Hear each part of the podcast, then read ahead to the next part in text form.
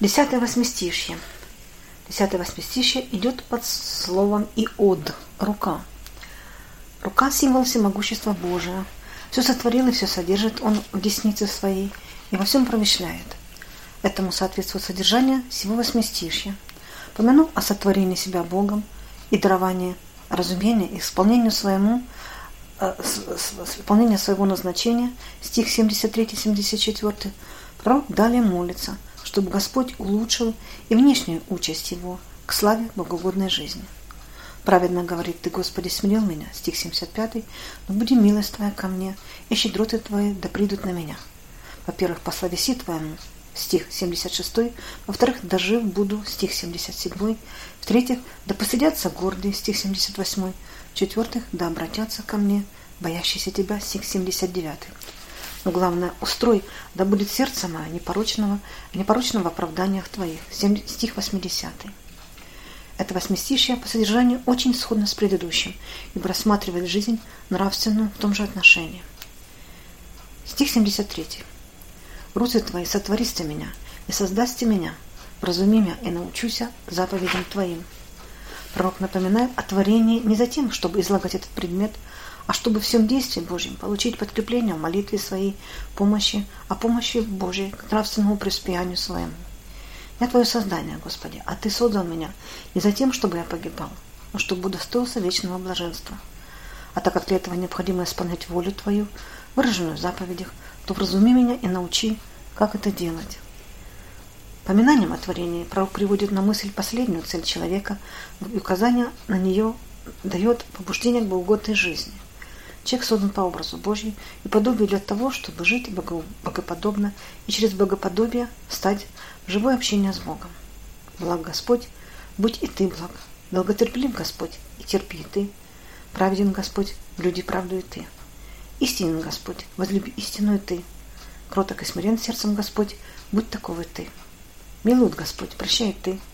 Словом, каким благоволил явить себя Господь, таким будь и ты. Потому-то и сказано – Будьте совершенны, как Отец ваш Небесный совершен есть. Но если собрать все эти свойства Божии, соответственно тому выразить нашу обязанность подражать им, то получится весь круг заповедей Божьих. Таким образом и выходит, что жить в богоподобии значит жить по заповедям Божьим. Пророк говорит прямо «вразуми и научуся заповедям Твоим». «Вразуми и научуся». Ты дал мне разум, Господи, но разум не источник истины, а сила, приемлющая истину видеть все, чему, как должно быть, он не может. Но он способен уразуметь все, что откроет ему премудрость твоя. Таким ты создал его, так, таков и он у меня. Разуми же меня, вложи в ум мой разумение всего того, что нужно к исполнению заповедей твоих. То есть вложи и самое познание заповедей с признанием их неотложности и твердое намерение жить по ним. Тогда я самым делом научусь, как исполнять их, и опытом познаю, сколько жизнь по ним блаженна, и прямо, как прямо ведет она меня к последней цели моей. Пророк осуждает, святой Амвросий говорит, выставляя себя делом рук Божьих, чтобы удобнее преклонить благоволение Творца к творению своему. Ибо хотя материал для нашего тела взят из брения, хотя мы и плотью обложены, костьми и жилами шиты, но никто не усомнится, что человек есть наилучшее творение Божие. Посмотри на одно устройство тела и найдешь, что ничего не может быть красивее и благоустроеннее его. Впрочем, форма членов телесных превосходны и у других животных, но кроме того, в них нечего похвалить. А человек превосходнее не тем, что видимо, а тем, что невидимо, что содержать в теле смертном предназначено для вечности, что, пребывая и в земной гостинице, жительствует на небе и состоит в живом союзе с Богом. Посему Соломон правильно возвал «велика вещь человек», ибо он есть истолкователь божественного миротворения и подражатель Богу. Затем и сотворен был человек после того, как уже были благоустроены небо и земля, и притом не словом да будет, но по неком божественным совещаниям. Сотворим человека по образу нашему подобию. Бог начинал как бы особый некий труд, труд не потому, что для него не тоже было сотворить великое, как и малое, но для того, чтобы показать особенность человека. И вдунул в лицо его дыхание жизни. Внемли же себе, человек, и устремляйся к тому, дыханием кого вдохновен, вдохновен ты. Познай, чем ты велик, и возревнуй быть в том великим. Земное в тебе не так велико, но велико то, что носит в себе образ Божий. Неизреченно велико это преимущество. Смотри же в людей и не погуби великого дара сего. Как это сделать, учи тебя пророк, молясь и тебе, получая, получая молиться. Вразуми меня и научусь заповедям твоим. Сознавая себя духовным, он просит дара, первого между дарами – духа, духа премудрости разума, для того, чтобы исследовать небо и землю, но чтобы точно уразуметь волю Божью и верно исполнять ее. Стих 74. «Боящийся тебя узрит меня, вас веселиться, яко на славесе твоя уповах». Я буду поводом к веселью, благочестиво говорит пророк, потому что я на тебя уповал, достиг конца, соответствующий всему упованию. Так объясняет это место Феодорит. Пророк научает, говорит святой Афанасий Великий, что не один он примет все дарования, то есть, что, будучи вразумлен, научится заповедям Божьим. Но что будет оно простерто на всех боящихся Господа? Ибо научившиеся заповедям одним только благочестивым приятен, ощутительно познаваем ими и в слове, и в предначертаниях мудрости, которую он обладает. Для других же тяжело и видеть его, потому что жизнь его не похожа на жизнь других и различна, различна от стезей их. Поэтому он и говорит «Возвеселися, яка на слависа твоя уповах». Получив разумение от Господа, пророк надеется, что с помощью божественной мудрости хорошо научится жить по заповедям Божьим, явится, явится то есть совершенным нравственным отношением. Теперь говорит, что все богобоязненны, увидев его таким, возвеселятся. Чему же? Яко на словесе твоих уповах. Или тому, то есть, что я хорошо сделал, возложу упование на словеса твои, вседушно предавшись им и в совершенстве их исполнил, или тому, что я не напрасно уповал но достиг того, что надеялся, чего надеялся. То или другое все одно.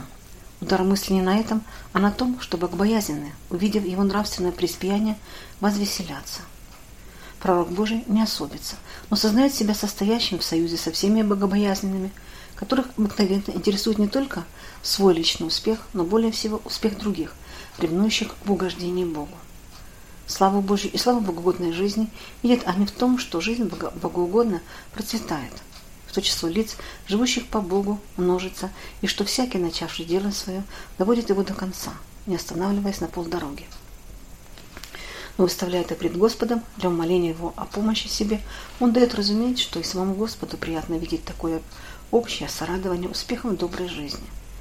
Господь создал нас на радость, и честивому уже несть радоваться радуется только богобоязненное благочестие. Вот Господь, видя, как расширяется такое радование, утешается тем, ибо это значит, что цель его в творении достигается. На небе лики ангелов присно радуются в общем своем составе. На земле, по их примеру, и общество людей, богобоязненных, также радуются общей радостью. Радость жизни развивается, развивается повсюду. Пророк умоляет Господа тем утешением, которое он имеет – видя радость богобоязненных. Из этого видно, что ни одно создание живого союза с Богом, а, но и осознание живого союза со всеми угождающими Богу входит в состав духа, богоугодно настроенного, как неотъемлемая черта. Один умник сказал, я не вижу этого союза. Неудивительно, потому что он невидим и устрояется без особых напряжений и исканий. В местности одинаково настроена на Бога, естественно, знает друг с другом – ибо когда, видя одинаковые стремления, сходятся и сорадуются друг другу. Чистый, говорит святой Амвросий, естественно располагает к чистому и сорадуется ему. Милосердный располагается к щедродательному и сорадуется ему. Постник к постнику, молитвенник к молитвеннику. Хотя они не вместе телом, но духом всегда неразлучны. Случись побыть кому в другой местности, и там он скоро спознается с единодушными и становится одним с ними в один дух. Еще местность, еще, еще местность, еще общение – так духовное общение расходится кругом. Сидящий в тесном уголку стоит в женно-сердечном союзе со всеми знаемыми богоугодниками, и мысли их содержат более, нежели иной, бывая с кем-либо лицом к лицу. В этом общении крепость жизни. Кто сознает себя одиноким перед лицом Бога, тот да не хвалится, что достодолжно является пред Богом. Не хочет Бог и не благоволит таким одиночкам, а пустынника. Пустыннику весь мир, пустынник весь мир носит в сердце – они не одиночки в духе.